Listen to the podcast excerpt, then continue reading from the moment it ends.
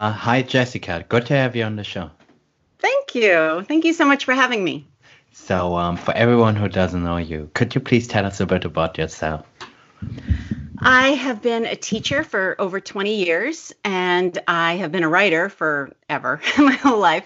Um, but I wrote a book in that came out in 2013 called, oh, sorry, that came out in 2015 called The Gift of Failure How the Best Parents Learn to Let Go So Their Children Can Succeed. And I get to live the most amazing life. I get to write. I'm currently writing a book about preventing substance abuse in kids and uh, travel around the world talking about how kids learn and how kids can best uh, bounce back when they make mistakes and how we can be the best teachers and parents possible. So, um, could you please share with us the story behind like how you became a writer in the first place? Yeah. So, um, I mean, honestly, I, I knew from the time that a teacher in high school wrote on one of my papers uh, I remember it so specifically. It was in the margins of one of my papers that I wrote, and it was a creative nonfiction essay.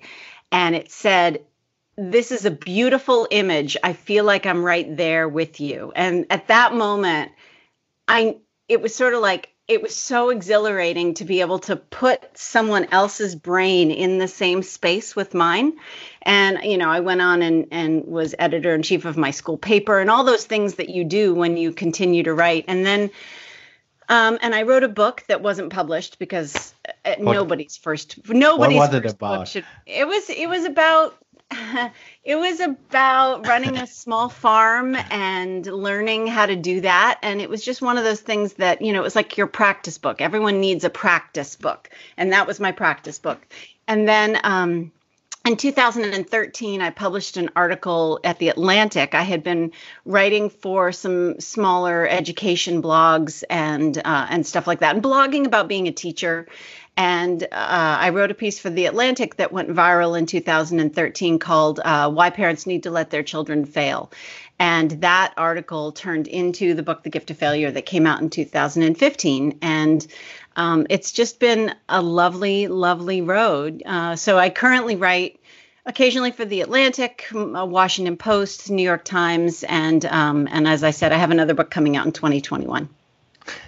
So um, before we talk about your upcoming book, um, I think most of our listeners like uh, are in their early 20s or mid 20s, and um, they want to learn about a million different things. So, what would you tell them? Uh, the young people that just want to learn yeah. a million different things. Yeah. Oh. They want well, to have better I mean, grades and so on. Yeah. So one of the wonderful things about my um, school and career is that I've gotten to try lots of different things. And honestly, from my perspective, that's the most important thing we do as learners. I mean, I think it's something that has gotten a little bit lost because parents want kids to be so focused on exactly what they should be studying. You have to study business from the beginning or pre med from the beginning.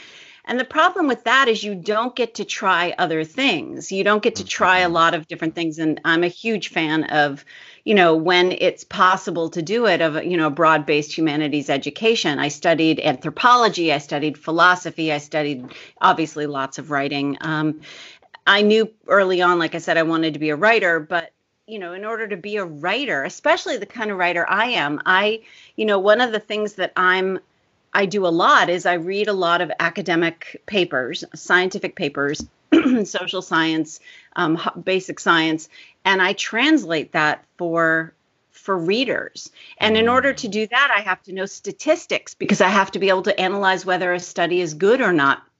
So from my perspective, I, you know, I graduated from college you know, knowing I wanted to be a writer, but I didn't get to be a writer right away. In fact, The Atlantic was the first writing internship I applied for, and I didn't even get an interview. So it was a particularly sweet moment when, you know, however many years later, 20 years later, I published in The Atlantic and it went viral because for me, it was such a nice moment of, okay, well, just because it didn't happen in whatever year that was, 2000, or sorry, 1992, doesn't mean that I'm a bad writer or it just means that I mm. wasn't ready then.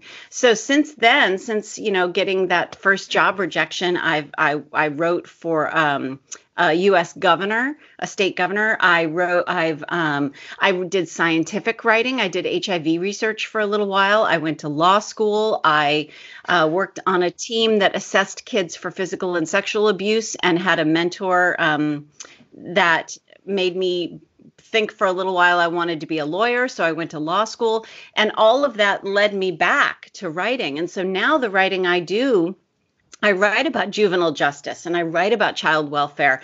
And I'm I happen to be married to an HIV scientist. And so it's all of these things have sort of come back to feed my writing. And people ask me all the time, are you or do you regret that you went to law school since you're not working as a lawyer? And luckily, I, I went to an inexpensive law school because I was in state and I went to University of North Carolina at Chapel Hill, and they they still keep education affordable in the state of North Carolina.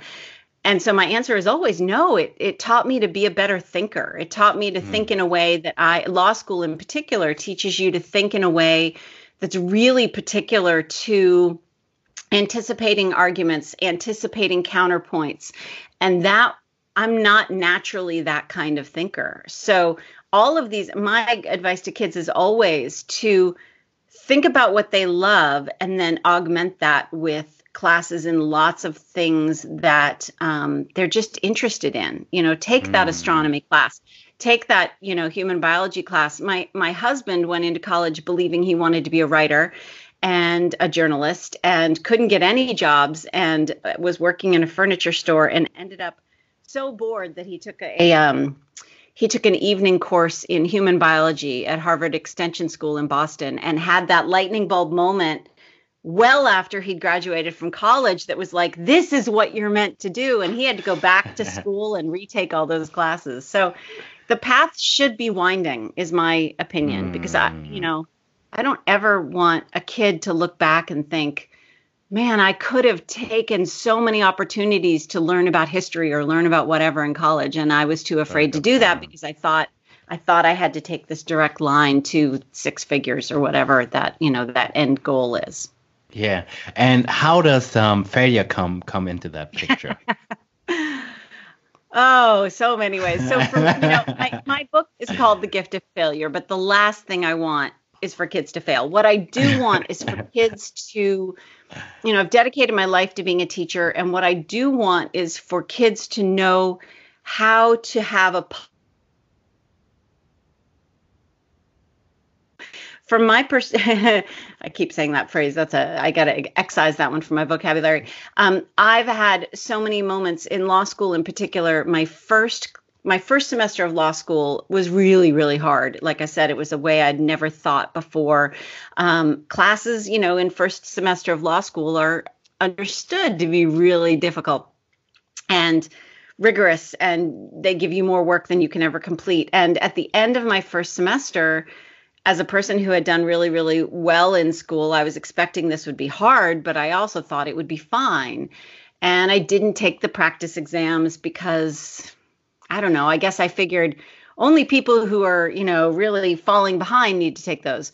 and I ended up I ended up getting uh almost I almost failed. It came really close. It was like two more points and I would have failed one of my exams and my very first impulse was to quit law school. Hmm. Not to talk to the professor, not to see how I could what I did poorly and could fix for next time, but to quit because clearly if I'm getting a D on my first law school exam, that means I'm not cut out for this. This means I can't do it. And luckily, I had a friend who talked me out of it, and she went with me to talk to the professor and find out what had gone wrong and how to fix it for next time. And everything was fine next time because I learned from this professor. He said, Oh, you know, you did these four things wrong. Fix that and you'll be fine. And I was. But the fact that my first impulse was to quit that's what I don't want for kids. I don't mm. want kids to mm. come up against that first moment, whether that's, you know, you've always been good at math your entire career, you know, educational career, and you get to college and the very first class kicks your butt and you think, oh, well, that's it. I'm stupid. I can't do this. I'm not cut out for math. Um, you know, those sort of responses are what I don't want for kids. And it turns out that the way we parent and teach kids is directly tied to those kinds of responses. So that's what I get to travel around teaching about now is how to how to help parents understand that some of the things we do in order to keep our kids from feeling frustrated or upset or um, that those when we push all those things away uh, out of our kids paths then one of the things we do is is set them up to have these kinds of responses later and we set them up to be less able to learn from challenging educational experiences. And it turns out that those challenging ex- educational experiences, some of them uh, a certain type, are called what's called desirable difficulties. And those mm-hmm. kinds of experiences uh, what, help us that? learn the most. So, desirable difficulties were written about in a book called Make It Stick, which is behind me somewhere, um, by out of Harvard University Press. And in that book, the three authors talk about desirable difficulties and these things called formative assessments. It's a fantastic book. And it turns out that uh, when things are a little bit more challenging for us to get into our brains, for our brains to sort of process and parse, that our brains skip over the sticking it in short term memory and encode it in long term memory. And it's sort of like a shortcut for learning. Any opportunity I can give for my students to have to push a little harder, think a little harder, process a little harder as the information goes in, then they are going to be more likely to learn that in a durable, deep way. And so I use all of those tools with my own kids and with my with my students now. So leaving my kid mm-hmm. to figure out how to do something himself means he will probably learn it better than if I just led him through it and told him every single step to do and said, okay, first do this, now do that. That's called directive parenting. Um, but if I give him the basic skills he needs and then let him sort of take take have some autonomy and take some direction as to how he learns that thing, then he'll be a lot more likely to um, to learn it well and be able to teach it to someone else, which is really how we know when we're we really have learned something well is when we can teach it to someone else. Hmm. And I also think that um, everything you've talked about on, on failure applies to so so many different areas. For instance, I was just talking uh, thinking about the startup world, and people fail yeah, like yeah. Time. Yeah. But for them, it's experimentation, and right. Um, right. it actually helps to achieve their goal at the end. So um, well, I and think, that yeah. that all comes out of that design thinking uh, and sort of that design learning, design thinking concept, which is you have to turn yourself around, put yourself in the head of the end user, and then try all of these iterations that are tuned to that end user. And it's really difficult especially for kids to do that kind of perspective taking to s- turn things around and think okay so if i'm building this ramp for this person that's in a wheelchair of course i have to get in the wheelchair myself. Of course i have to think about arm strength. Of course i have to think about all of these different things that may not affect me but affect someone else. And that right there requires kids to come up against oh I never I would never have thought of that the first time mm. around until I got in there and mucked around with it and made some mistakes and figured out, oh, the angle can't be more than whatever it is. I have no idea. Um, in order to, but the kids only know that by figuring it out themselves and trying it. And that's what mm. why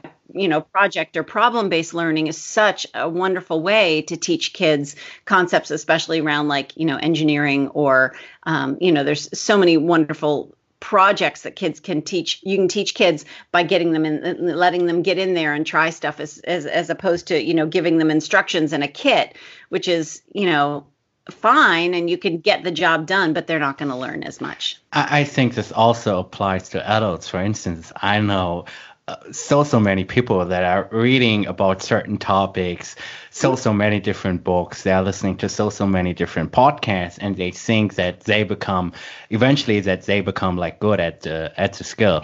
But um i think at the end of the day you actually have to do it yourself so. Yeah yeah um, uh, podcasting right there. I mean, when people, so I have a podcast as well myself. It's called the hashtag Am Writing podcast. And my co host, who is, well, I have two co hosts now. One is my former New York Times editor and who's now a fiction writer. And one is a best selling uh, contemporary romance author.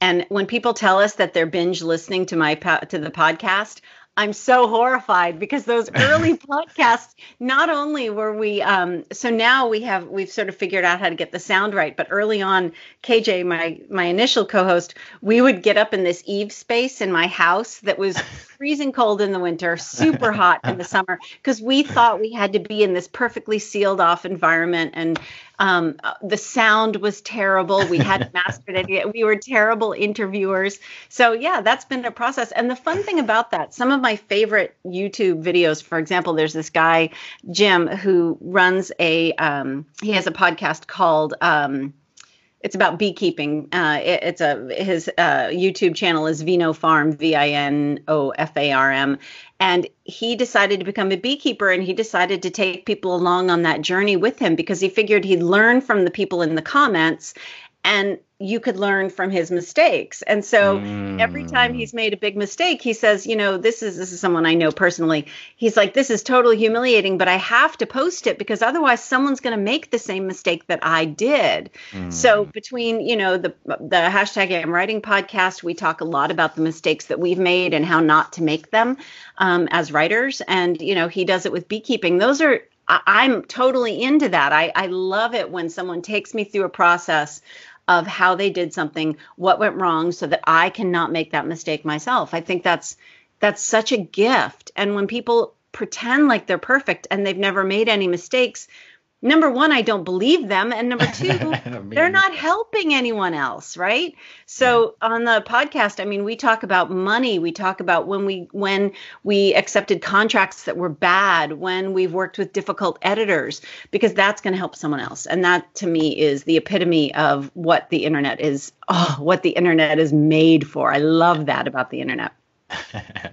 so um, let's talk about your upcoming book. I think um, sure. this is an interesting topic for everyone because um I know for a fact so so many people in my age that are using drugs, drinking alcohol all the time, smoking mm-hmm. pot, using ecstasy, and I was never attracted by those things. So um, mm-hmm. why do you think that especially so so many young people in their early twenties, mid twenties, or even kids mm-hmm. are attracted by those things? Well, to back up, so I'm an alcoholic and I've been in recovery. Um, I've been sober for almost seven years, and I have a lot of addiction in my family. Could, so, could you uh, please uh, unpack the story for us? Is, could I do what? Uh, unpack the story you. for us. Oh, of my own sobriety? Yeah. Oh, so uh, so I come from a long line of, and so does my husband, incidentally. So we've both got it on both sides of our family, and there's a genetic component to substance to substance abuse. So your disorder. parents were already drinking and smoking all the time, or um, I'm gonna just leave it that my it's on my side of the family. Those oh, are their stories okay, to share, okay. not mine. And same thing with my husband. So um I actually didn't become a serious alcoholic until I was until older, till I was older. I never drank as a kid, hardly ever. It just wasn't my thing. I was one of those like trying to be the perfect kid all the time, and I was scared of alcohol and drugs because I had seen what it had done to people that I loved. So I stayed far, far away from it. And then in my 40s, it just crept up on me. Um, alcoholism just crept up on me. How 40s. did it happen?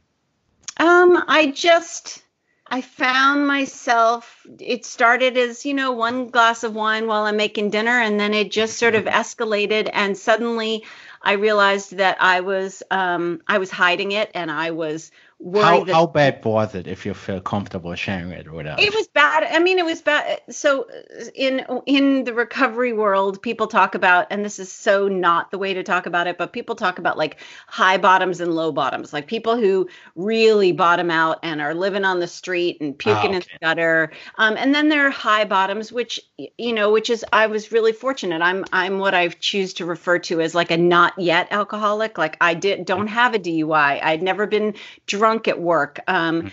there, but all of these things were going to happen for me. Uh, for me, um, my bottom fell out in the sense that I wasn't sleeping anymore. I was highly anxious. I was um, keeping secrets from my um, my husband and my children, and I knew for a fact that my husband. Did anyone know about this? And and please continue.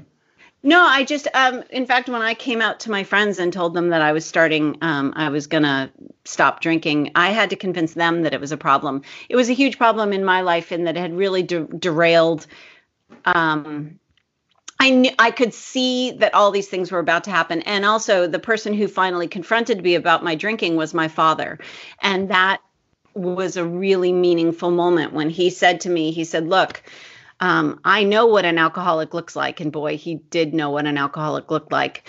Uh, and you're an alcoholic and I had no excuses at that point. So, and, and how much were you drinking? So, um, it, like a, a really, bottle of wine. It it doesn't matter because okay. for me it was too much. It was it yeah, was okay. um yeah, okay. it was just it was too much.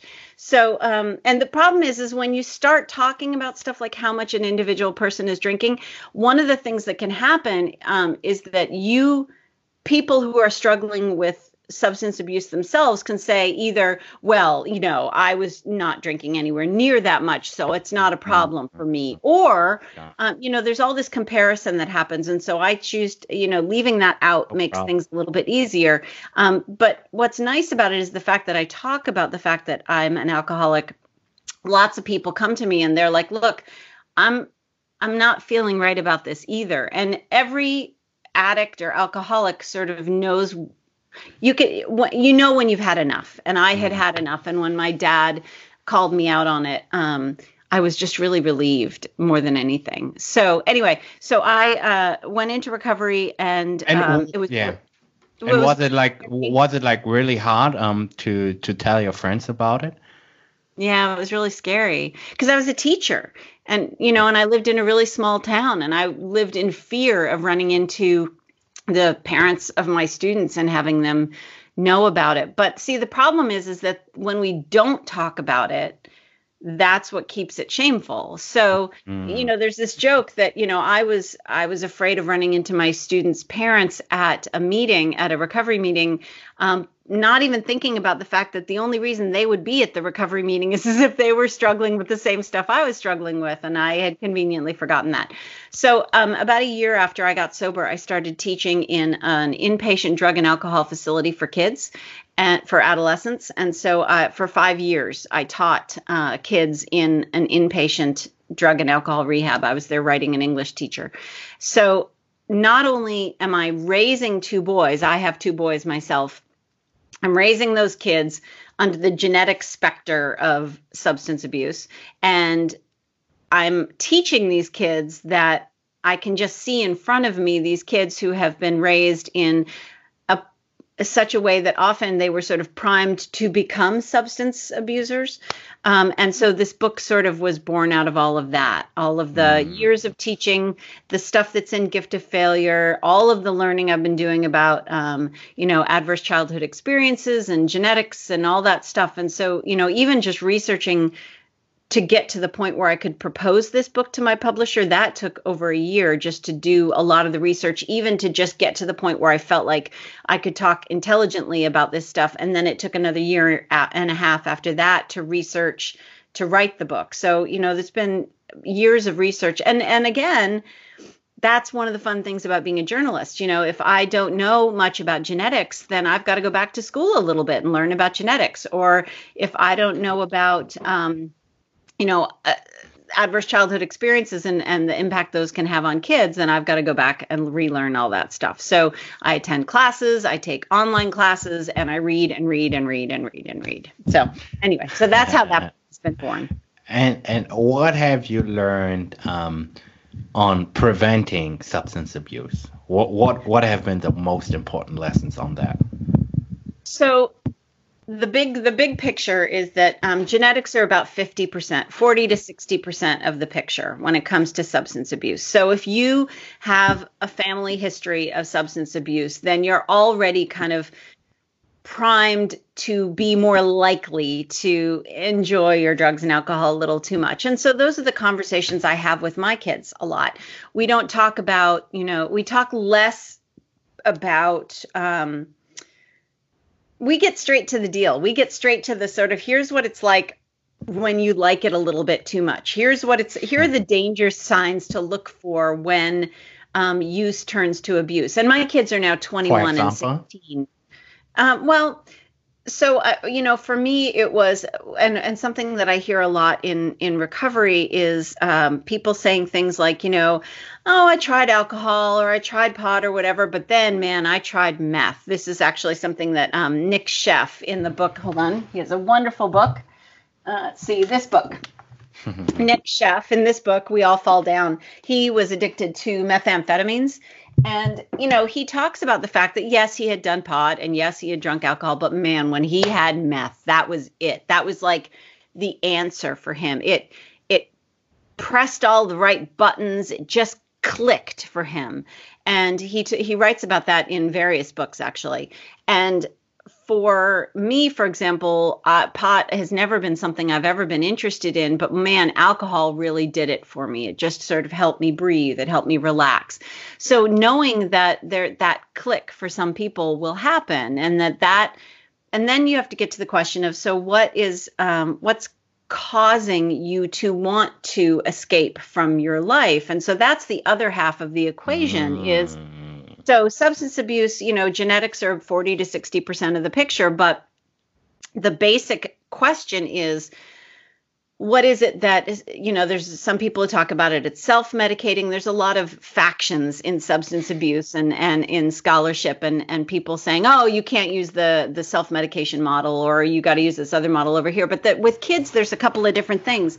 Number one kids are primed kids brains are uh, we used to think that kids brains were done developing when they were like 10 because 10 year olds brains are the same size as they will be. They're fully grown. They're the same size as they'll be when the kid is an adult.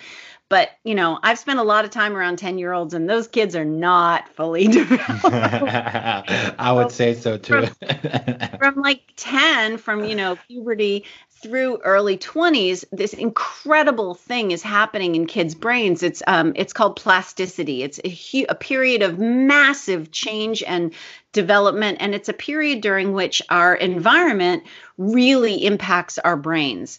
And um, uh, there's a couple of different things happening. Um, kids are their synapses are just exploding growing lots and lots of new synapses and the matter the actual structure the actual cells in the brains are changing. They're getting this coating of fat around them called myelin. Uh, so all this stuff is happening myelination and synaptogenesis and one of the things that's happening during that process is that the frontal lobe in our brain, the part that's like our, I, when I talk to kids about it, I talk to them about it like a school bus. The guy in the front or the woman, the bus driver, who's in charge and has to keep track of the road and what time it is and all the kids in the bus and can keep all that stuff organized and, and can can sort of be in charge of the bus. That's the frontal lobe. Mm-hmm. All the crazy kids acting out in the back of the bus, that's the lower brain part. That's like the amygdala. And kids mm-hmm. are act tend to act from their amygdala, from from that center, from that emotional center of the brain where they mm. tend to strike out or be more emotional. And the problem is is that we also have these like a, we have stop circuits in our brain and kids are all go go go without a lot of stop without a lot of brakes. And the frontal lobe is the brakes and so kids right off the bat you know they love sensation seeking like new sensations and excitement and um, they want to feel new experiences and to have things be exciting because kids especially adolescents have lower levels of dopamine in their brain. Mm. um, the thing that sort of dopamine think of dopamine as motivation. Dopamine is what gets us out of bed in the morning. It is our brain's motivation, our our our very impetus to get out of bed and live our lives. And if they have baseline lower levels of dopamine, life feels kind of boring. And if you introduce exciting things like jumping off a garage roof mm-hmm. into a pool or taking drugs or whatever, those things make life exciting. And um, but the problem is, is with you know exciting experiences are great that can stimulate dopamine, um, but drugs will actually stimulate that dopamine and then cause it to fall to levels lower than where it started in the first place. So you end up with a kid whose baseline may be a little more bored than an adult might be, you know, during summer vacation or um, when they're laying around on a weekend and they're like, oh, it's so, what am I going to do? That's not so much their fault. It's honestly because they have lower levels of dopamine. But if you take drugs to sort of pe- boost that dopamine, and then you fall to lower than where you were before and so on and so on and so on until you literally can't get out of bed in the morning and that's you know dopamine fills in that that place in our brain that receptor in our brain and and more than any other exciting mm. experience could and also causes it to lower levels after the fact. So you know kids are sensation seekers. Kids you know they they want new experiences. And so we as parents have to help them sort of harness that need for new experiences and that need also to feel loved. I mean the kids that i teach in the rehab or that I taught the the that position ended because they closed the adolescent wing of the rehab, which is totally unfortunate. But um, those kids also, a lot of them, um, come out of a situation where they've been in really difficult home situations or they've been in group homes or they've been in foster care and a lot of them haven't felt a lot of um, caring and support and love and so when a kid tells me that taking um, oxycontin or shooting heroin is like being hugged by god i mean why wouldn't you do that i mean if mm. you've not had a lot of love and suddenly you can take a pill or shoot something up that makes you feel completely 100% unequivocally loved I would go to a lot of lengths to feel that if I because you know we crave that as humans. So partially for adolescents it's a developmental issue. They're more primed to seek out you know the risk of things like drugs and alcohol and to seek the dopamine rush and to medicate for you know the issues they're having in their lives whether that's academic failure whether that's a lack of a nurturing environment whether that's you know the the trauma of going their parents getting divorced those kinds of things cause kids to seek out some sort of escape and so you've got the genetic factors and then you've got mm. trauma and and there's there's one school of thought that believes that it's all about the trauma, that substance abuse is hmm. completely 100% about treating trauma. And, you know, I, I don't know that I'd go that far, although, you know, that's a, there's some really intriguing scholarship, scholarship on that. But it is a 50 50 mix, it seems, between genetics and the environment around you that causes you to go in the direction of wanting drugs and alcohol. And, and some of that has to do with your day to day exposure, um, who you're hanging out with, uh, what your parents are doing, and whether or not drugs are accessible in your environment.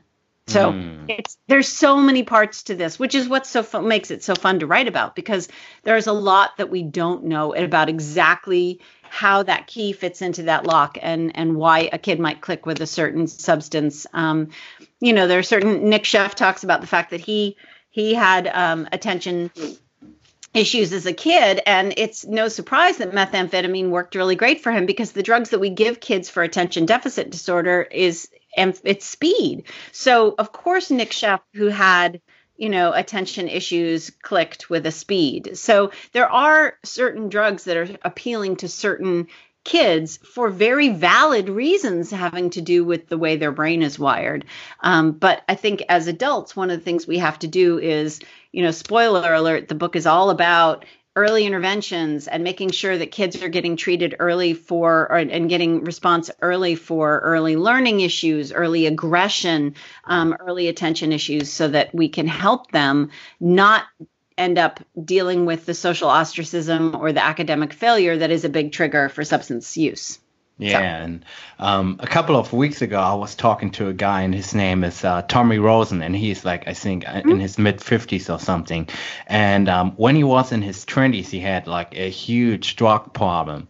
Mm-hmm. And um, yeah, he he came from a normal background, great mm-hmm. parents, good grew up in a great neighborhood, and he's a good-looking guy. And I think a lot of people have this big misconception that um, people that get into heavy drug use um, have like a, a, very sketchy background and terrible parents and grew up in, in bad bad neighborhoods and um, yeah this guy came like from from great great parents had, yeah. had a great upbringing but still uh, got into drugs so. Well, and what one of the really interesting things here is that one of the big drivers of the opioid opioid adep- epidemic, sorry, here in the United States was prescription painkillers, and kids kids who have more whose families have more money get prescribed far more opiates than uh, poor kids because you know parents know how to push and and parents have the insurance and you know they go and get their wisdom teeth out and a and a kid who maybe doesn't come from means um, might just be sent home with you know an over the counter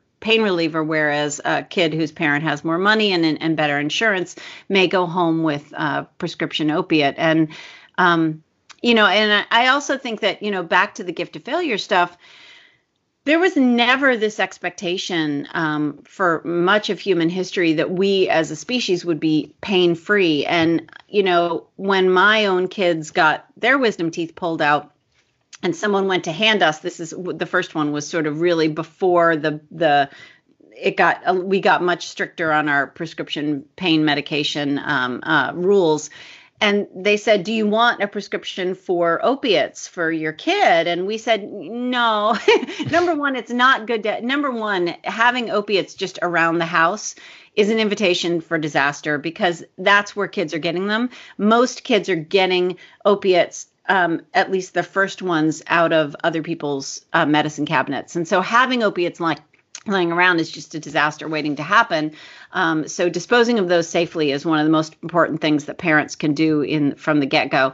Um, but my in the end, my kid never needed prescription opiates. It you know ibuprofen sort of handled things fine, and so I think a little discomfort is something that we have um, come to see as something to be medicated immediately. And you know maybe that's not how we should be thinking about pain. There's a whole school of thought that we as parents have become so so consumed with keeping our kids um, completely comfortable all the time that discomfort has come to be a bad thing whether that's mm. emotional physical uh, intellectual you know seeing our kids be frustrated or seeing them ache a little bit has been has come to be something that we have to fix immediately for them and you know maybe that isn't always the case. I think having seeing our kids be frustrated about something, especially when it comes to learning a new skill, is part of the process and not something to be avoided. And it's certainly not something to be avoided in the name of having our kids feel bad about themselves. There's a wonderful book by um, Scott Barry Kaufman called Ungifted,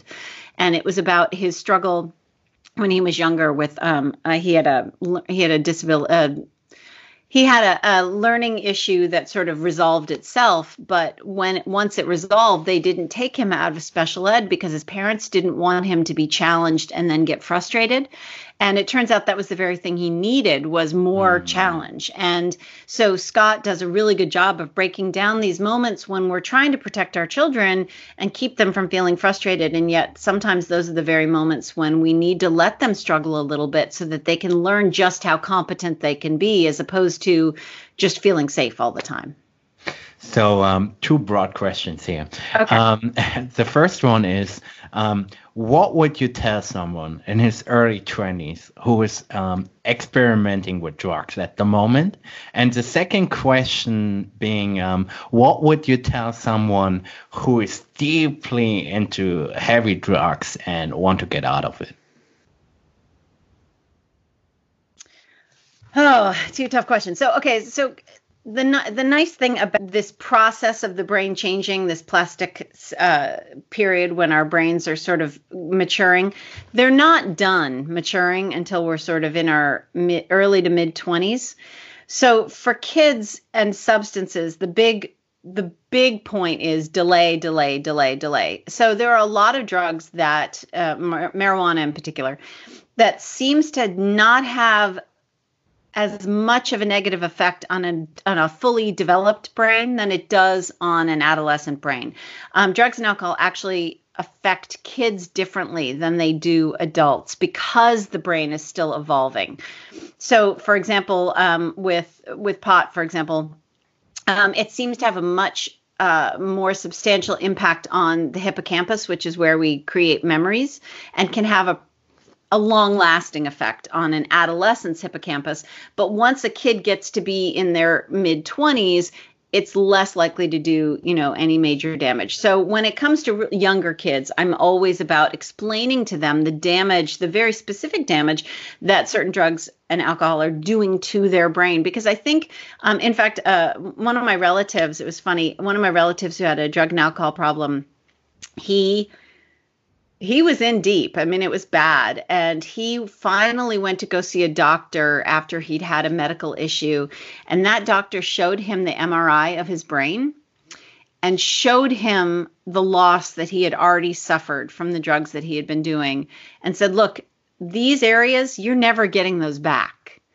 And if you keep doing the drugs you're doing, it's only going to get worse. See, and, and at that point, my this was a one of my cousins. He had a kid at that point. He had a lot of reasons to sort of think about how his use was affecting other people. And he'd been doing drugs and alcohol for a long, long, long time. But seeing that MRI film right in front of him and having a physician actually point to the brain and say, look, this is the damage you're doing. I don't think we give people enough credit for being able to think about the actual information. And it turns out that when you're talking about drug and alcohol prevention, um, giving kids information is actually a lot more effective than scaring them. Um, hmm. Those scaring tactics, the one like, oh, you're going to end up in the gutter and blah, blah, blah. it turns out a lot of those programs, like the Scared Straight program, and the iterations of um, drug and alcohol prevention programs that we used to do in the 80s some of those programs, um, it turns out that when you look at the research on those programs, one in particular, the early iterations of the DARE program, kids were more likely to use drugs and alcohol after having gone through that drug and alcohol prevention program than if they hadn't gone through the program to begin with. So just scaring the total opposite effect. I know. Yeah. So just scaring them, that doesn't work. It just doesn't work. So what does work is giving kids information about their brains, about how drugs and alcohol impact their brains, and and giving them the information to make some some decisions themselves, allow them to have some to give them the message that they are competent and that they can make some decisions themselves. So, when it comes to someone who's still young, especially a kid who's still in college and using a lot of drugs and alcohol, there is a lot of data to show that the very centers that you're supposed to be working on, working with, like your hippocampus, is really adversely affected. And not just in the short term, but in the long term by drugs and alcohol. And waiting is key. And the interesting thing is that if you look at who uses drugs and alcohol, starting late is not really part of the picture. It's sort of like there's this huge peak when, um, you know, during adolescence when people tend to start trying drugs and alcohol, and then it tapers off. And by the time you get to your mid to late 20s, it's down here. So delaying that um, experimentation is great. The other thing we know is that, like, especially for parenting younger kids, that letting them have sips of alcohol at home. Um, in the U.S., we've always thought that, oh, that'll, you know, help our kids learn to be responsible about drinking and blah blah blah blah blah. And it turns out that's not actually how it works at all. That if you look at the research on letting kids have sips at home, um, and having that attitude of permissiveness around alcohol, those kids are much more likely to go on to have um, a substance abuse issue during their wouldn't lifetime. expect and that to be honest. I know, I wouldn't either. And I, you know, I raised for until I started doing this research. Giving kids a sip of wine or champagne or whatever, that was always something that was okay because I thought that I was teaching them to have moderation around yeah. alcohol it turns out that that's not how it works if you look at the mm. research. And people are always saying, "Well, look at Europe. Look at the kids in Europe. The kids in you know your kids in France and Italy. They always have wine." Da da da. Well, yeah, I, Germany I, too. I, I, would say. I well, I hate to break it to you, but but Eastern Europe in particular, but Europe has the highest levels of substance abuse of alcoholism in the world. So I didn't know that either. Maybe yeah. it doesn't work. Yeah, if you look at the um, if you look at the World Health Organization, Google World Health Organization and rates of alcoholism, and you'll see that it's it's Europe that has the highest rates of alcoholism in the world. Yeah.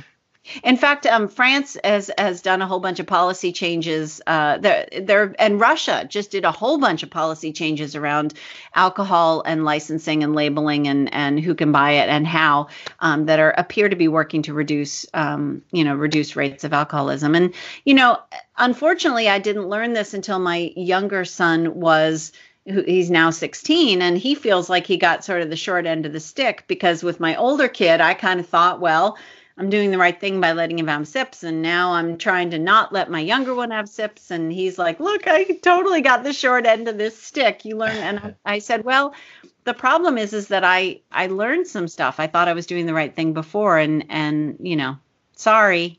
part of my job. And that's, you know, at the beginning of this, you asked me about learning and how people figure out how to get, you know, where they're going to go you know that's part of the process. The reason there's all these books behind me is that you know my job is to continue learning. And when i was a, you know teaching every single day in the classroom it was great because if I was going to teach about Robert Frost, I had to go out and anticipate any questions my students might have about Robert Frost and continue to learn. And so now that I'm not in the classroom every single day, I've sort of ke- I've tried to keep that process of learning a really important part of what I do. I read a lot and I research a lot so that I can find out if, you know, the things I've been doing or the things I've been saying, maybe I'm incorrect about those. And there's always room for us to learn.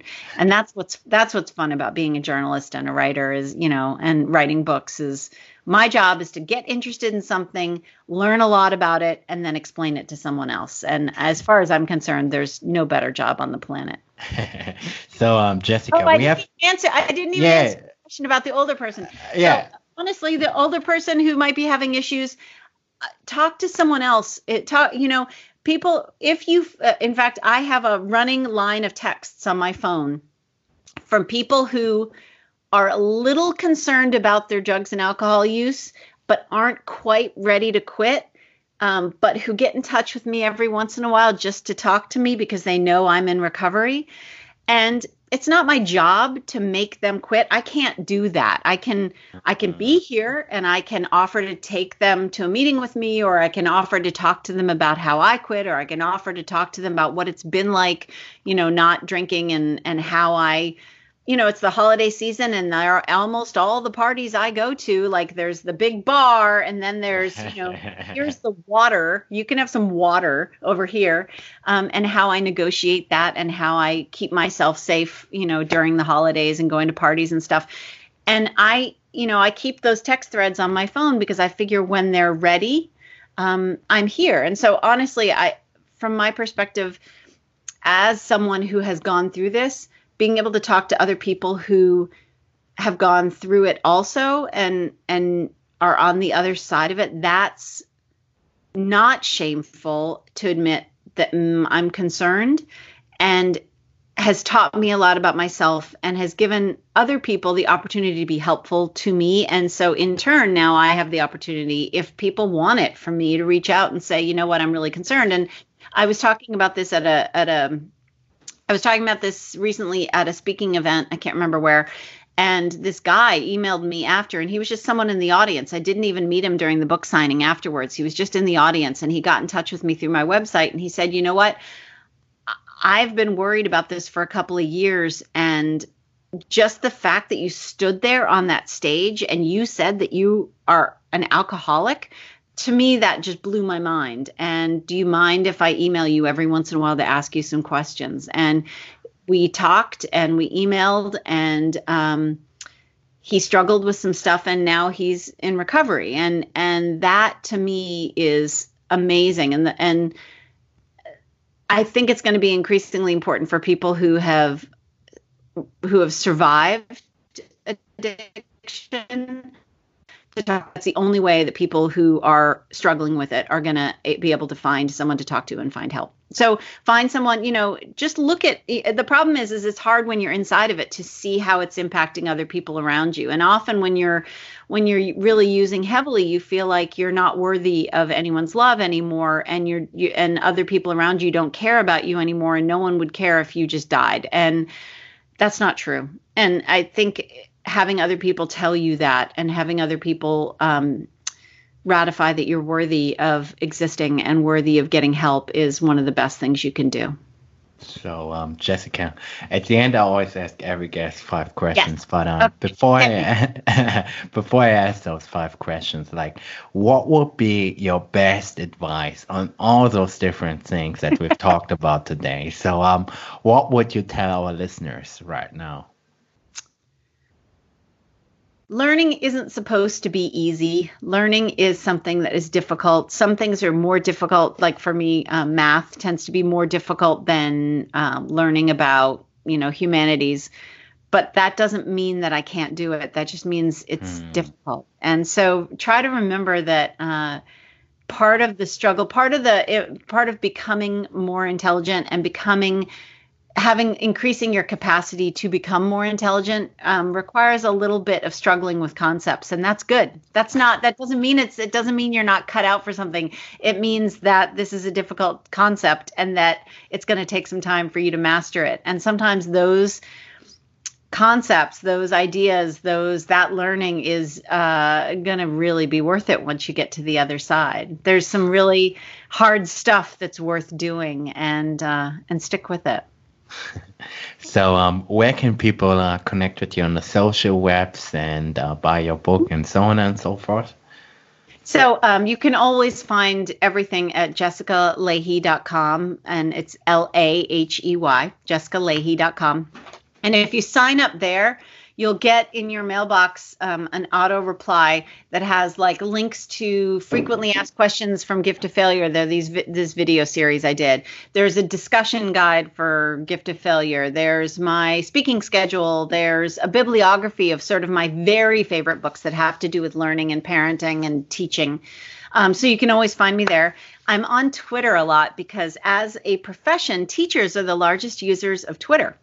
So when people say, oh my gosh, why are you on Twitter? Isn't it a horrible, dark place? I say, not when you follow 14,000 teachers. And I follow about 14,000 teachers on Twitter and I it is amazing. It is such a positive place. And there I'm at Jess Lahey and I'm on Instagram at, at Teacher Lahey. But you can find all of that at uh, jessicalahey.com. Got it. So um, the first out of the five question is um, what are the three books that had the greatest influence on your life? Oh man. Um, for various reasons. So there are a couple. So read it when I was in college and I read Toni Morrison's Song of Solomon. It pretty much blew my head wide open. Um, that was the first time I really understood the power of sort of that Joseph Campbell idea of the collective unconscious, of stories, of myths, of the underlying stories of a culture that feed modern stories. I mean, Toni Morrison, all of her books are like that, but Song of Solomon for me, it was a game changer for me. It made that was the book, that class, and that book was really what made me want to be a teacher and teach other people about that. And I still, that's one of my favorite things to teach about is sort of how um, you know that Joseph Campbell myth, um, you know those stories that keep recurring in, in in the tales we tell over and over and over again. So for me, that was a really big one. Um, yeah, I really can credit that book as as sort of making helping me want to be a teacher. Um, now, oh man, I couldn't even begin there. I couldn't even begin to talk. There's so many, but um, I love um, I love to, one of my favorite books to teach is uh, John Irving's uh, Prayer for Owen Meany. That book sort of blows my head open. Also, the ending of that book just the first line of that book is one of my very favorite first lines of any book, and then the ending of that book sort of just makes my head explode. Also, yeah, there's there's a lot. I, I don't know. I for people asking people what are their favorite books um, it's a very complicated question. A third one those, that comes to mind maybe? uh, third one um, looking back at my books here. I mean carol dweck's mindset really changed the way i think about my own learning. Um, i was told when i was a young teenager that math that i wasn't very good at math and and I believed that, and that became my destiny because I just because and i wasn't even really told that um, outright. I was just sort of led to believe that. And so i let that become my destiny. And it wasn't until i was in my 40s and had avoided math for my entire life that i got angry about the idea that someone could make me believe that about myself. And it was because i read carol dweck's mindset. And i went back and took uh, algebra 1 in my 40s because i was so frustrated that I had let that become my destiny. So Carol Dweck's mindset, I think, has been, in terms of my own learning, I think has been one of the most important books I've read as an adult. So um, the second question is, uh, yeah. what are the three movies that you have enjoyed the uh, most?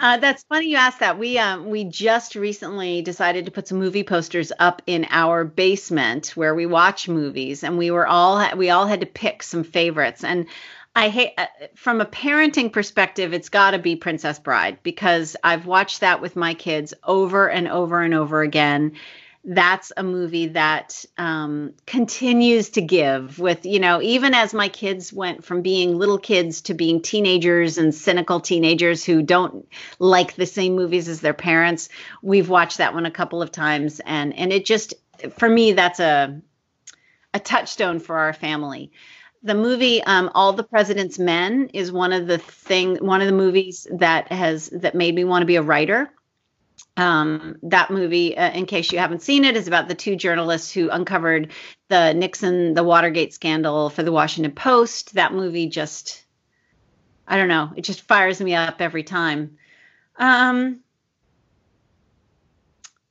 the BBC, the BBC's uh, Pride and Prejudice with Colin Firth and Jennifer Ehle is um, is probably in there up there. I've as one of the movies I've watched the most as well. So Princess Bride, All the President's Men, and the BBC's uh, Pride and Prejudice. I think would be my top three. The third question is, um, what is the most useful product or service that you have bought in recent memory? You know, I'm a writer who takes her office with me everywhere, and it's got to be my laptop. I mean, mm. frankly, it's you know, I'm using MacBook? it right now. As, yeah, it's a MacBook. I just, I actually just got a new one. The brand new ones just came out, and because it is my office, I travel with it. It goes with me everywhere. Um, there is no one thing I use more, but inside of my um, of my MacBook is um, is a program that I use for writing called Scrivener, and mm. Scrivener is has become the tool I use to write Scrivener and a program called um, EndNotes or Book Notes, EndNotes or Book Notes. I can't remember what EndNotes. I think, um, and it's the sort of my bibliography, my citation manager. Um, but Scrivener is just an unbelievably useful product for writers. I used to use Microsoft Word, but Scrivener has become my go-to writing program. So, you know, I think that I think that really I could I could live just about anywhere, be just about anywhere as long as I have my laptop and a Wi-Fi signal. I think I can get by working just about anywhere. And and um for, for everyone who is listening to this, I can also highly recommend Scrivener. It's a great ah, tool, and exactly, um, yeah. I think it, it, costs like uh 40 US dollars or something like that. Yeah, and, it's, um, yeah, it's so inexpensive, and it is so brilliant. And I talk we talk about it a lot on our podcast and I'm actually using this period where I'm I'm in edits on my book and not currently writing a book. So I'm using this time to get better at Scrivener. I'm watching some of the really great tutorials that are online in order to become a power Scrivener user so that I'm because I know there's all kinds of things that I'm doing in a stupid roundabout way that there's much better ways to do it. So I'm I'm trying to learn more. so um, the fourth question is um, out of the five, uh, what have been the most important realizations you've had in the last couple of years? Most important realizations you've had in the last couple of years. And we had some guests who shared something yeah. deeply personal about their well, career, relationships, yeah. time travel. Well, so part of it comes back to that mindset thing I talked to you about that sometimes the intellectual limitations I put on myself are, are just that.